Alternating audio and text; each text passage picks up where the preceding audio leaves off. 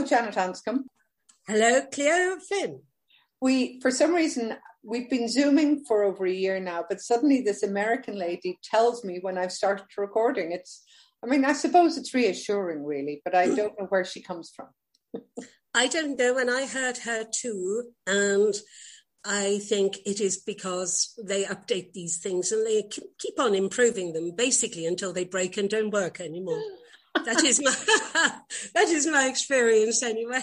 or, or until the data is stolen and people start using our voices. Oh, Janet, it's just occurred to me. We our voices could be robbed at some stage. Hi, Janet. Okay. How are you? I'm very well. I'm pleased to say that after five, is it five weeks since my injection, I actually feel back to normal. and that Good. is how long it has taken.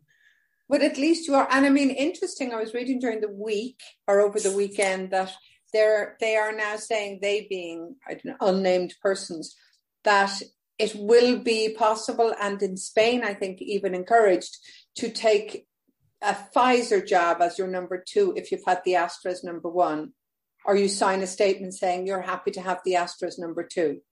I mean, they seem to be now saying we can combine the jabs. So, well, they did do a trial, didn't they? Recently, they did a trial at four or five centres around Spain, and I haven't seen the the detail of the analysis of those trials, but they were trying out uh, combinations of vaccines, different combinations. I think some people had the AZ to begin with had Pfizer or Moderna as a second right. jab. And of course, the Jans- Janssen one, you don't need it's a single jab only. Yeah. Uh, so, yeah, I, I tell you what, these vaccines, like most medicines, like all medicines that we use, are so professionally done and so confirmed by the science I don't, I don't mind what they give me as long as they have approved it and, yeah, and they are satisfied it works. I, I have my, I have full faith in, in the system and the science. Yeah, so I, I do. I do. I mean, and I'm, despite the fact that my daughter quite often tells me that I am, you know, a lackey of government. Or she's a teenager. She she likes to to to push back. So I I'm kind of glad that she reads around and you know, challenges my ideas and challenges my acceptance of the government line on things. Um, Absolutely. So, and yeah, as, as a mum of a teenager, um, being called a lackey of government is one of the more polite things I've been called. well, maybe that's just what I'm saying here because we're recording. but yeah, I mean, I, I, I applaud her willingness to to fight back and to question everything. So that's a good thing, I think. Um, but yeah, I mean, I do tend to have more faith in science and in governments than than she would. But I mean, that I would have been the same at her age, so that's perfectly acceptable, I think. And I'm the one who needs to be vaccinated. She isn't. Yeah, I agree. All right. Listen, you're up in the mountains, and I was just I did check in, I think, with you to make sure that you're not, or are you have you had any fire, ash, smell, smoke, blotting because of what's still going on in Arico? For people who might yeah. not know if they're listening to us abroad, there has been a forest fire raging since Thursday. Um, it is now finally, I think, under some kind of control, but over 3,000 hectares have been affected. It, it, it was a major, a major fire in terms of extent and spectacle but the authorities have been extraordinarily relieved that it was what they call a ground fire. I mean, I, I don't pretend to understand the, the, the firefighting terminology, but they call it a ground fire rather than I don't even know what the English is. They call it a, um, a, a, fire of the ground rather than de copa, okay. which means that which means that the trees aren't going up. So, so the surface, the high treetops are not on fire. Exactly, they're not affected. They're not spreading. Okay, good. Exactly, and apparently this is why there has been such a huge quantity of white smoke. If the trees were going up, it would be different. Okay, but the trees right. haven't been going up. So although it's been a major fire, covered a lot of ground, created a hell of a lot of smoke and ash, and yes, on in our garden, on our tables, um, and I know down on the coast, down in Callao Salvaje and up to Puerto Santiago as well, people have been reporting, and we've had it. Yeah. Um, cloud in the sky, clouds of smoke, and ash falling, and little bits of leaf and tree. Which look as though the trees are going up, but they are adamant. This is a ground fire. And yeah, it's, it's taken a lot of work over a lot of days in really horrible conditions. But the army military unit has gone. They came over from Gran Canaria, um, an emergency firefighting force. They've gone home as well. So it's really now, it's what they call contained, perimetered, stabilized. I think it's all the same thing. They've got a boundary and they're pretty sure they can keep it within that boundary while they now get it out under control. It's not yet under control inside the boundary, but it's it's the fact these trees haven't gone up. They have these they have the almost aren't they? Yeah, that's right. This teya wood is it's incredibly wonderfully hard wood and quite fragrant wood as well. And it's an ancient sort of tree. And I think they do come back to life very well after being burned. But like these phoenixes, they're phoenix trees. Exactly. but the firemen have actually been creating, if you like, individual fire breaks in some cases around trees to protect them. They have worked wow. like Trojans. Yeah. And they, have done a marvelous job, and it is now at least stabilized, and, and they are. It's improving. It luckily, didn't it? It kind of danced around a couple of populated areas, but it didn't go to Vilaflor and it didn't That's go to right. Granadilla because of the work of the firefighters. Yeah, one, one of their main concerns was to stop it getting into the Barranco del Rio, which, which seems to be a sort of barranco between Arico and Granadilla municipios. And if it had gone there, then it would have gone over, could have gone over to Granadilla municipio. But also, as I know from our own fire in 2012, once it gets into Barranco, these barrancos act as um, chimney pipes. They draw the fire up to the forested areas. Okay.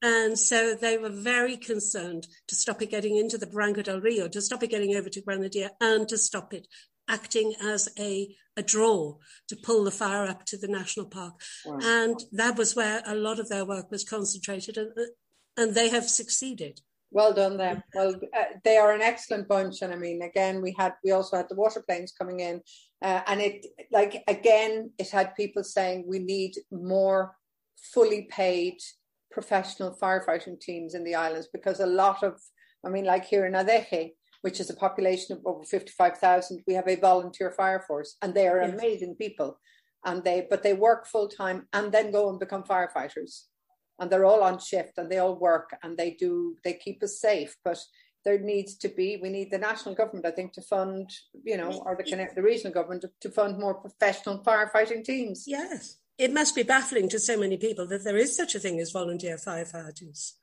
yeah um, when, when to us we are used to being a fully professional. Yeah.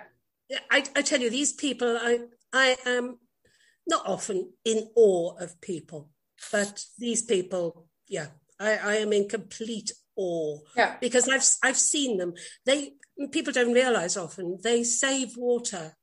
They don't always use water to put out fires because they need it for buildings and above all people mm. and animals. And just so, just remember here in the Canary Islands, we don't have rivers. We don't have lakes. That's right. There that's is right. no and automatic the, endless supply of water except the sea, which is miles exactly. away. And in fact, over the weekend, sometimes the sea conditions were so bad the planes couldn't refill yeah. at sea. So without rivers and sometimes with bad sea conditions, it's very difficult. And I've seen them, they've got these sort of triangular tools called adzes, and they use them. They are using hand tools to put ground fires out by hand. Amazing. These people just, they're jaw-droppingly heroic. They really are. Yeah. I mean, yet another example of, of the heroes that work for us Absolutely. this year and last. Absolutely. Right. Again, speaking of which, um, well, not really of heroes. Uh, the other huge headline breaking bit of news over the weekend, I think, for people here was the surprising announcement by the Spanish Prime Minister on Friday at Fitur. Fitur is the Spanish tourism trade fair. And Pedro Sanchez said to the press in Spanish and English that the gates have from the UK would open at midnight last night with uh, no need for people to show that they've been vaccinated and with no need to take a PCR or any kind of COVID test before they fly into Spain. now, I checked today. Um, I think a lot of us were taken by surprise those yeah. who some of us perhaps feel, I mean, I'm going to kind of maybe annoy some people here, but who feel that there still needs to be some kind of control on tourists coming in from anywhere, Absolutely. not just from the UK, yeah. from anywhere. Yeah, yeah. yeah. Um, but this is what is is the rule.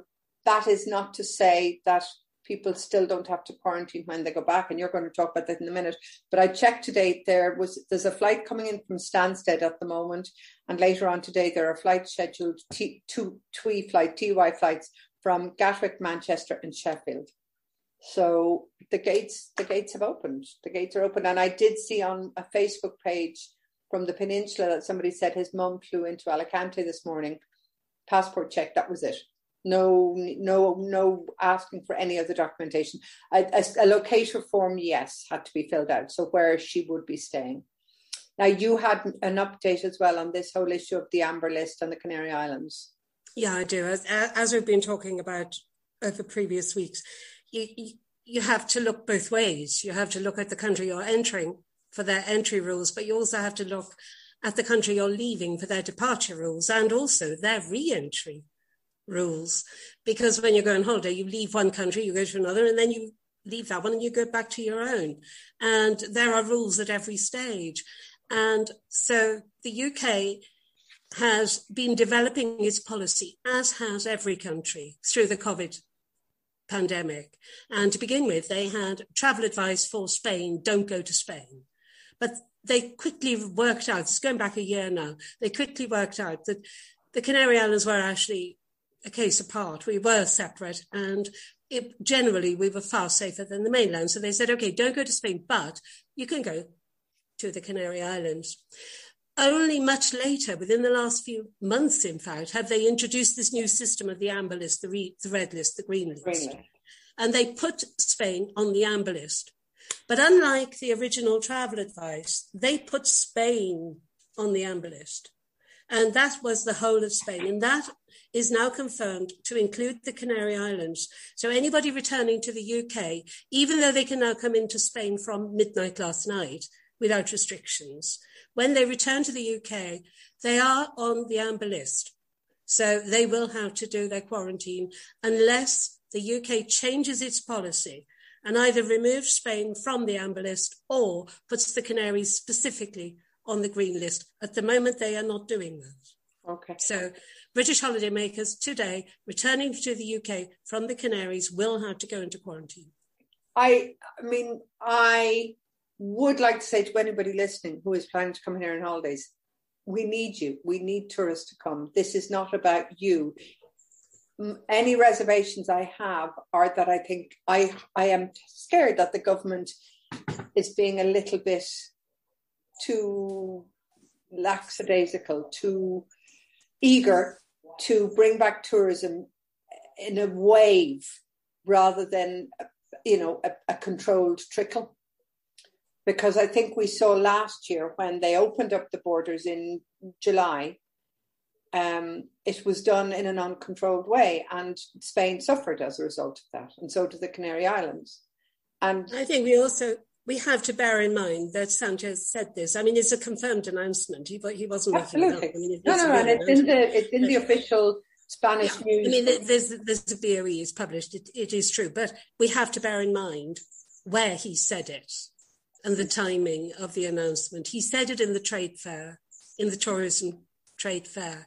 And if there is one lobby group that has put more pressure on the government than any other, it is the tourism mm. one. And in fact, a month ago, the Valencian um, Hoteliers Association was threatening all sorts oh. unless he opened up the country again. Yeah. So there could be some element of, I've got to make the announcement. We can't, they were basically calling for a bailout for the whole industry.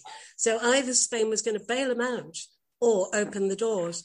And if he was going to open the doors because Spain can't afford to bail out the tourism industry, the obvious place to announce that would be at Fitur.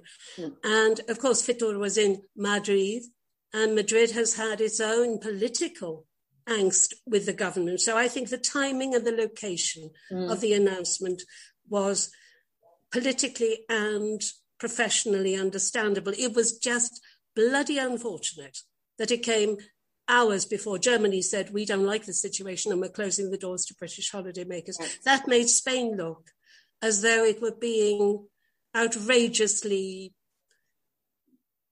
silly in or, opening or up. led by the economy rather than the health Exactly. Exactly. And it's funny what we don't have to the same extent in Spain as perhaps maybe in Ireland and the UK, where the head of the health advisory boards have almost got the same media access as the head of government. Um, so yeah. we haven't really, and they don't speak from different sheets like they do back home. So there has been no national divergence on this. And like I am saying, please, nobody get me wrong. I am not, I am, you know, really eager for tourism to come back to the island. It's hugely important for us. But I think it's in everyone's interest that it's safe tourism.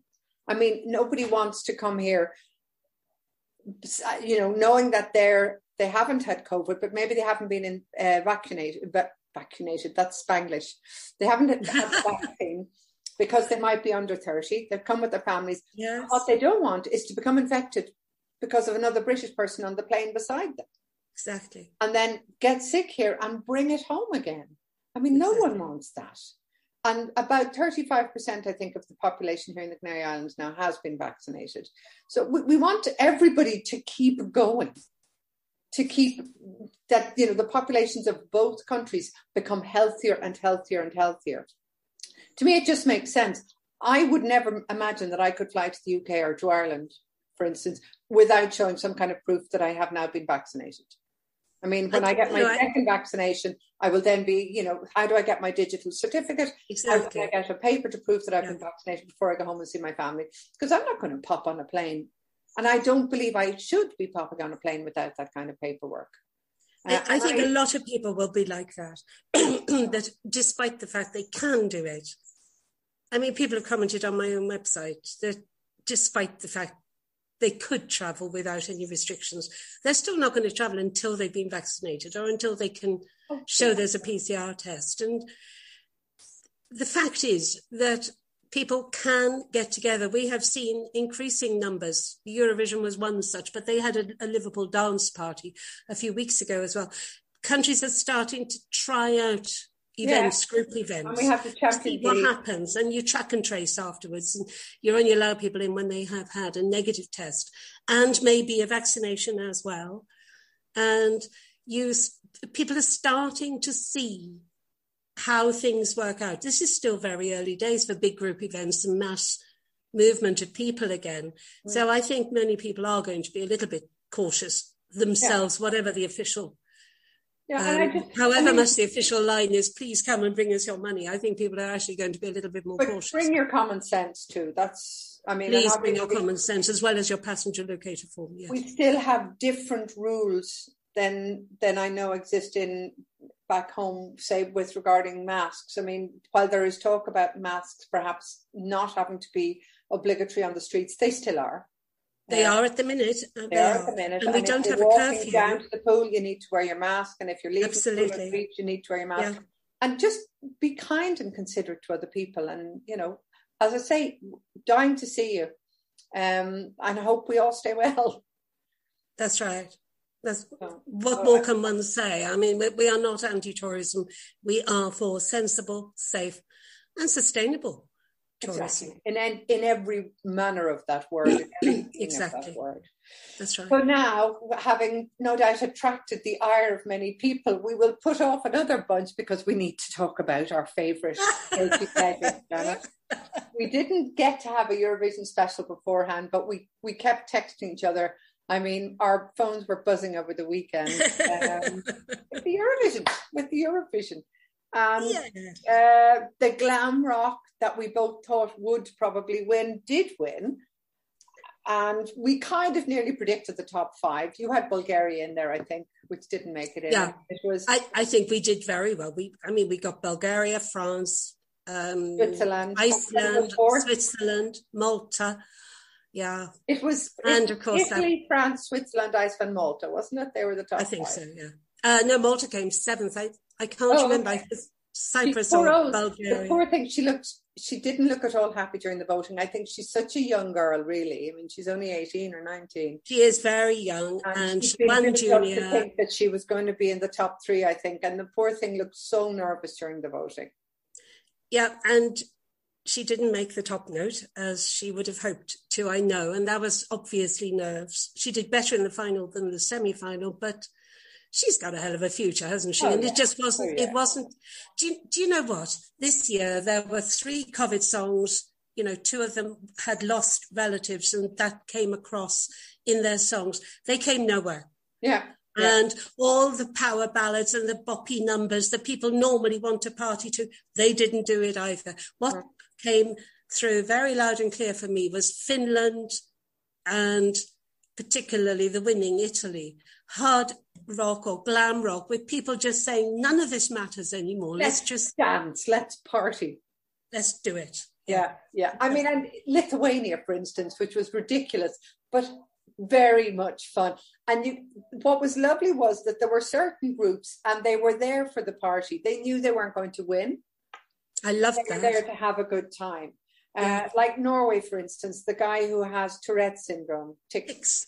Yeah. You know, that was lovely. That was great. And he was there about himself and about bringing a positive message, you know. Um, and how about Jendrik?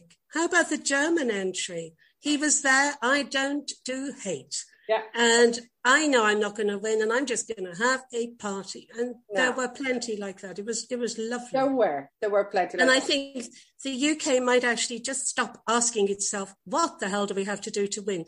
Italy has not won for 30 odd years. France hasn't won for 40 odd years. Well, what do they do? They send better and better and better songs. Yeah. They don't complain. They just send better music. They do. And they, but they also, I was listening to um, a podcast yesterday, it was BBC Two podcast, and they were talking very much about this. I mean, what they do is they send people who are not scared to be up front and out front you need to yes. be out front yes. and take Europe by the cojones. Um, and I mean the, the the the singer, the UK singer Newman, James Newman, is it? Yes. He, I mean, the voice is good, the song is good, but he didn't seem to embrace Europe. No. Uh, now we're going to talk about the voting in a sec because that's.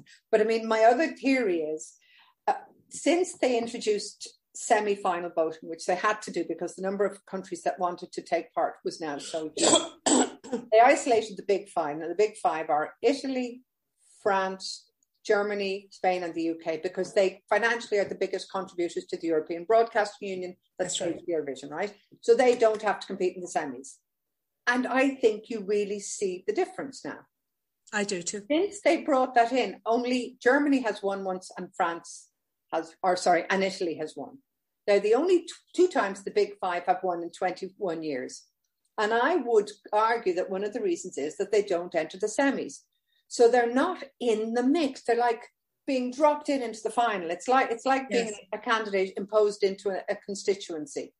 Yes. I mean and it's resented to some extent. Absolutely. It's like what are they doing there? And yeah. then you, you'll hear the UK saying, oh, you know, look at that. Malta's bringing a girl and saying, well, everyone knows that because everyone else has been following the Eurovision for exactly. weeks. We know what's exactly. going on. But Flo Rida, yeah. nobody said, oh, we didn't know Flo Rida was here. And said, well, we knew because we, we saw knew. in the semi. Exactly. So they need to get more involved in the nitty gritty of it, I think. And well, they need to get semi-finals as part of that. Absolutely, they need to get more involved in the nitty gritty. They need actually, or what? Let Let's just put this in the past tense let, let's just be real here. Okay. They needed to be more involved with the whole idea of a European song or musical conglomeration where each country brought something very different. Look at the Ukrainian throat music. See, that I was stunning. Yeah, you know, it didn't very folksy. It, it, did very well. In, In fact, fact, I think it, it was the it. I think possibly. Yeah, if you're going to look so, it up right now. I wouldn't even know that they had an oral tradition of folk songs in Ukraine were it not for Eurovision. Yeah. And I wouldn't have had a chance to get to know the Icelandic version, for example, or know that two members of the group had tested positive unless I'd been following it through. You can't just parachute into a competition, say, here we are, we're the best in the world, we've got a world beating song and we're going to win. What do you mean we haven't won? You because, can't exactly. do that. Because and the UK tried to do that. The other 20 songs have now been on stage twice. They've gone through a round of voting already. They've yep they've already won through a very tough semi-final. So by the time it gets to the final, they're part of Eurovision. They're involved. And also, also their countries, in some cases, for example, Italy, they have a national song contest, the Sanremo, and it actually predates Eurovision by, by a long way. And the winner of the Sanremo is um, is given the first option of representing Italy at the Eurovision Song Contest. They're not. It's it's not a it's not a competition to find a, an entry like the UK has done in the past. It is a national song contest that everybody in the country is aware of and gets behind. The whole country chooses their winner, and that then is the song normally that represents Italy because normally the winner would accept. Yeah, as most countries do, I think. I mean, Ireland. Yeah when I was a kid, I remember voting every year for the Song for mm-hmm. Ireland competition, and it was a telephone vote, but it was as big as the build up to the Eurovision because were invested then in the song and were invested in the competition. Whereas a lot of countries in Ireland doesn't really have big competitions anymore, but they just pick a singer and pick a song and say that's our Eurovision representative. Now this year, because of COVID, they weren't, they didn't have national song contests because of crowd restrictions and everything. Um, and I mean, Ireland didn't make it out of the semi final, but we kind of knew it didn't. But Ireland was still voting and watching and involved. Um, and I mean, I think that's it. The fun of Eurovision, you need again. I've I've said this to you before about Spain as well. Sometimes you think they're taking it too seriously. While you want to win, it's about glitz and glamour and fun, and you need and to be part of it. Absolutely, and I do think this taking it too seriously thing. It actually betrays a complete misunderstanding. The European countries who take part in, in this, yes, okay, they take it seriously because they take their music seriously and they like it, but they also are perfectly capable of um, gentle mockery and of laughing at some of the weird and wonderful stagings and the costumes and the silly, like the Moldovan one, you know, tearing a bit of his chin off because it's actually cake. Yeah, this, yeah. this sort of silliness is, is, archetypal Eurovision, and the European countries are perfectly able to to have a laugh at it. But the difference is they are doing it from a place of affection. Whereas I'm afraid I can't help but feel that when the UK mocked, they did it from a place of it wasn't from affection. Yeah. It was from superiority and mockery. Yeah. And that has to come across. I also think, I mean, there was all these cries about, oh, Brexit, Brexit, Brexit. Brexit was the reason that we didn't get a vote. Now, you know, people talk about politics in Eurovision the whole time. Uh, but if that was the case, for instance, maybe Israel wouldn't have got through to the final. But maybe Australia might have given the UK a point or two. Australia, yeah. that well known EU country. And apparently there was a, a, a trending tag which was even Ireland. Now, somebody who says even Ireland doesn't really understand the history of the two countries. You know, I mean, someone, who says, someone who says even Ireland doesn't actually understand Brexit, do they? Let's face it. okay. Because I mean, I don't think really people who vote, who people who watch the Eurovision watch it for the songs. Absolutely. Yes, of course, Norway will vote for Sweden. And I mean, even if you watched the Greek jury giver, I mean, he knew that he was given 12 points for Cyprus. Everyone knew he was given 12 points for Cyprus. It's a given. You know, it's Cyprus might have got no voice, but you'll sit there and think, well, at least we got Greece because it, as it happens, kind of build it in, you know. As it happens, though, culturally, those two songs, I thought they were so good that I can well understand culturally them giving the. Yeah, I prepared Cyprus, but you mean there you go. But I so anyway, I, but to me, then one of the highlights, of course, because I am such a big fan, was when they called the Icelandic jury in and the guy who is in the film, uh, the story of Fire Saga, comes on and says, "Yeah, we want to give our twelve points for Jaja Ding Dong." which anyone who knows the film, which is a Will Ferrell beautiful. I mean, it is a, a, a homage, an homage to Eurovision. It's an utter piss take. It gets so many things delightfully and deliciously wrong. But it, I mean, I loved the film. It's a Netflix film. Um, and Will Ferrell sings this song in a local bar, and everybody doesn't want the Eurovision song that they nearly won what they want. Yeah, yeah, ding dong. uh, and when he came on and said that, and the place erupted because he's wearing his fisherman's shirt, and everyone knew exactly that this is what Eurovision's all about fun. Taking and this is what you're saying. Everybody knows the backstories. Everybody knew where that came from. They knew the connections because they're not just dropping in as a one night, one in every 365. They're invested. A, they're invested in the whole thing. And, you know, I repeat that when it, this sort of, when people are invested like that and see someone with an attitude of superiority mocking it, then they are going. Yeah. And we're not talking just about Britain here. I mean, I, I kind of feel that Spain, Spain isn't so much superiority, it is a sense of entitlement, perhaps. We're here because we're one of the big five and we're going to give you a great song and you're going to love us and give us votes. And then they kind of go, why didn't they give us votes? It was a good but you song. know the same song, but the you same weren't part of the party. You weren't at the party. Yeah. But the same thing underlies it, doesn't it? As you were saying earlier, it's one of the big five, and therefore they don't have to try because they don't have to go through the yeah. selection and the semi-final. So there is a sort of we don't have to try so hard, perhaps. And therefore, there is a fixation on why didn't we win, whereas everybody else just turns up to compete yeah. and to enjoy again, it and to have fun the more I think about it, I mean, the voting public are the people who've also watched the semi-finals because they love Eurovision. Exactly. And I mean, while the big five get to do a little performance at the end of the semi-finals, I mean, I watch the semis and I'm looking at them thinking, okay, that's good. Yeah, that's not so good. Mm, will that get through? Won't it get through? Yes. But then the big five come along and you got, I mean, I didn't watch them in the semi-finals because no, right. time. Because you know they're through anyway. Yeah. So again, the public don't invest.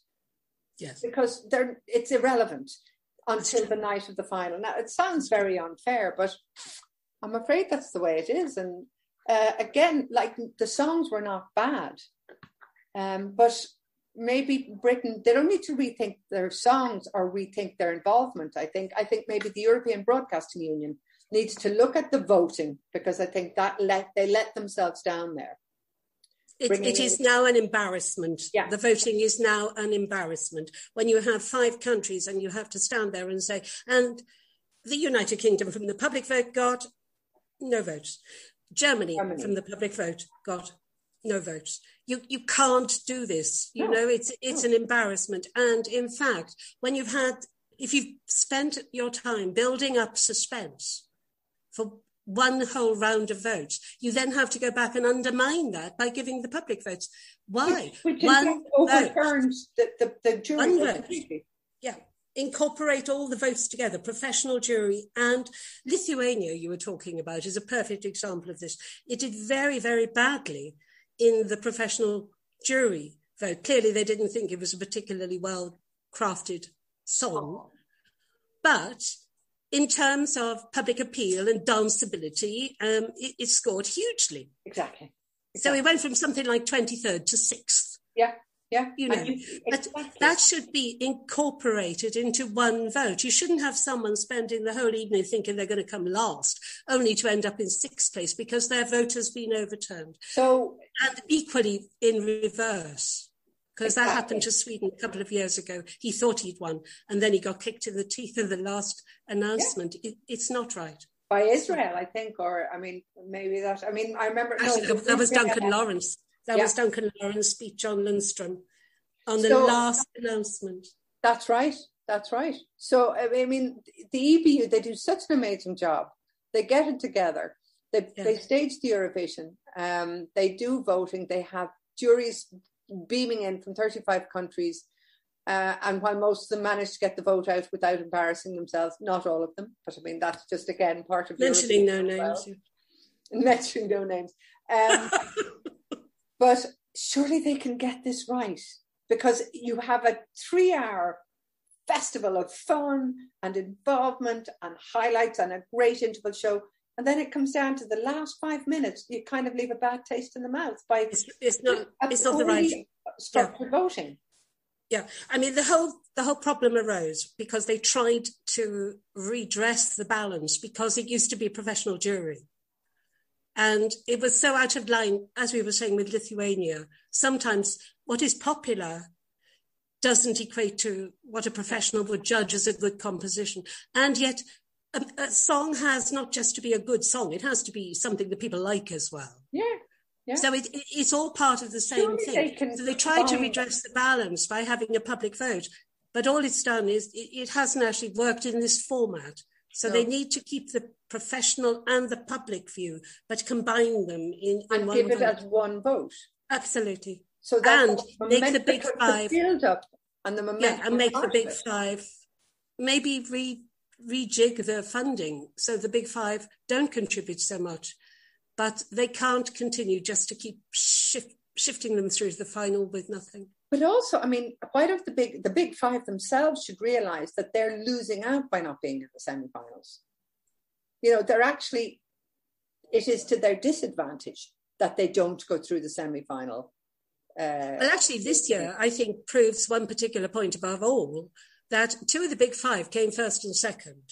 Yeah, so they can. And that proves that if you are in the big five or not, if you send good enough songs, you'll win. Of course, and they would have got through their semis without a. They'd have got through anyway. Yeah. This is the whole point, I and mean, that's that's proof, isn't it? UK and Germany last and next to last, France and Italy first and second. Send a good song and you've got a good chance. The last three were top five: Spain, Germany, and the UK. Yeah, so exactly. I mean, it'd be like um, Japanese swimmers, runners, hurdlers, and and high jumpers getting directly into the final of the Olympics because yes. they're hosting it and they've paid for it. Yes. Nobody That's wrong. that was fair. Now, I'm not saying, but this is the Olympics of song, for God's sake, Janet. Yes. Apparently, the Americans are going to have an American song contest. Oh, God help us. It'll never be as good, guys. New York, New York. anyway, we should end it there because we spent far too much, well, not far too much. We can never spend too much time talking about the Eurovision. If anyone doesn't like the Eurovision, they switched off half an hour ago, so it doesn't matter anyway. Absolutely, that's very true, actually. So what did we go? Know, go on. I'm just, I'm just going to end with. I hope a lot of people actually openly apologise to Damiano David, um, in hopefully a couple of hours' time because he's doing a drug test. Okay. Because Italy's win has been overshadowed by an accusation that when he bent down to pick up some glass, glass um, which the EBU itself has confirmed was under their table, um, because Thomas broke a glass on, on the floor under the table. Damiano um, bent down to pick it up, and a few eagle-eyed viewers, as they are, as they like to be called, were said that he must have been uh, sniffing a line of cocaine. And okay, he says it's been roundly denied. The glass has been confirmed. He's doing a drug test, but they, these are young musicians and their win is being overshadowed by this. So I hope those who've powered this actually just apologize to the guy because what? this was a genuine win and they stormed San Remo. It was yeah, obvious yeah. this was a special song and he doesn't want it overshadowed by a cocaine allegation. And I don't think it should be. And I, ho- I mean, hopefully uh, the results will be known ASAP. I'm sure the fans will do everything to make sure that the results are known and publicized Absolutely. the minute yeah. that they happen. So we have to finish. We promised we would, that we would finish with the winning song. We do. We will. We will. Congratulazioni, Italia. We will finish with the winning song and well done to Italy. And we will be going on our way to Rome next year, Janet, we hope. Or, or Verona. Or Verona. Or Verona. But like okay, we have a bit, of, bit of Romeo and Juliet in the Eurovision. Oh, yes. All right. Well, apologies to anyone who is not a Eurovision fan and who's stuck with us. Well done. You are gluttons for punishment. Uh, it is not our secret; it's our guilty pleasure, and we have we are not ashamed, Janet. And you won't have to put up with it until this time next year. Well, I mean, probably next January when we start. Once drinking's over. Once drinking's start over. mentioning it, let's be honest, okay? but for now, we'll leave Eurovision where it is. Bye, everybody. Bye bye.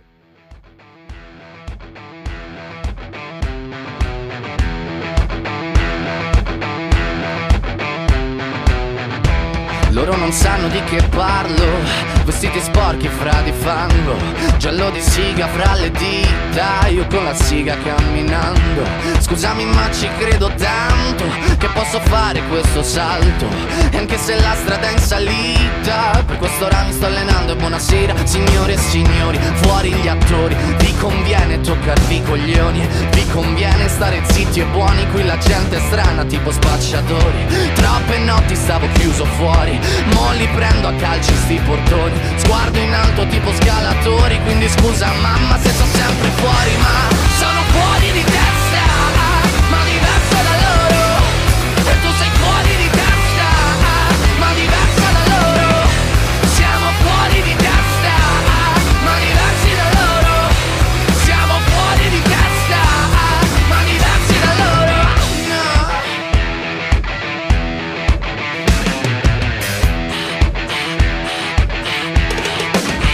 Io ho scritto pagine e pagine, ho visto sale poi lacrime. Questi uomini in macchine, non scalare le rapide. Scritto sopra una lapide, in casa mia non c'è Dio Ma se trovi il senso del tempo risalirai dal tuo brio E non c'è vento che fermi la naturale potenza. Dal punto giusto di vista del vento senti l'ebbrezza. Con la lincera alla schiena ricercherò quell'altezza. Se vuoi fermarmi di testa prova a tagliarmi la testa perché